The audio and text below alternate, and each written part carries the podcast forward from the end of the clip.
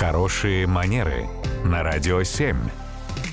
Татьяна, доброе утро. Доброе утро. Доброе утро, Татьяна. Слушательница Олеся у нас э, спрашивает, а что делать, если на праздник в числе других гостей, ну, собираются прийти двое людей, которые терпеть друг друга не могут? Э, Как избежать возможного э, скандала? А если это не двое людей, то есть если еще больше? А, на самом деле, с точки зрения организатора вот этого мероприятия или хозяина торжества, это не очень здорово, это определенный недосмотр, когда у нас какое-то количество гостей между собой совсем не ладят. И тогда предполагается, что лучше все-таки развести таких людей, потому что им будет некомфортно, и остальным тоже. Или вообще кого-то не приглашать. А Комнатам. тогда вопрос, кого?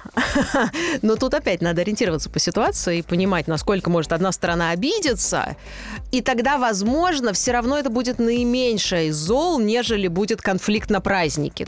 Но если не получается и все равно решено всех пригласить, тогда действительно лучше их как минимум за столом за обеденным не сажать рядом. А вдруг случится чудо, и они наоборот помирятся, если их А рядом вдруг нет? садить? То есть очень аккуратно, да, нужно подходить к этому вопросу, и тогда наш прекрасный праздник может перерасти в какую-то не очень приятную скандальную вечеринку. Что можно сделать? Хозяин или хозяйка мероприятия могут поддерживать беседу или не давать этим людям уходить один на один в коммуникацию. Они могут постоянно, ну так, пытаться во- в общий разговор так их вовлечь, да, и поддерживать эту беседу, чтобы вот постоянно вместе мы общались.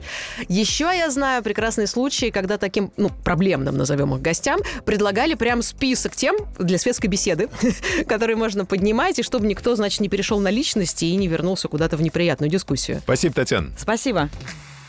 Радио 7.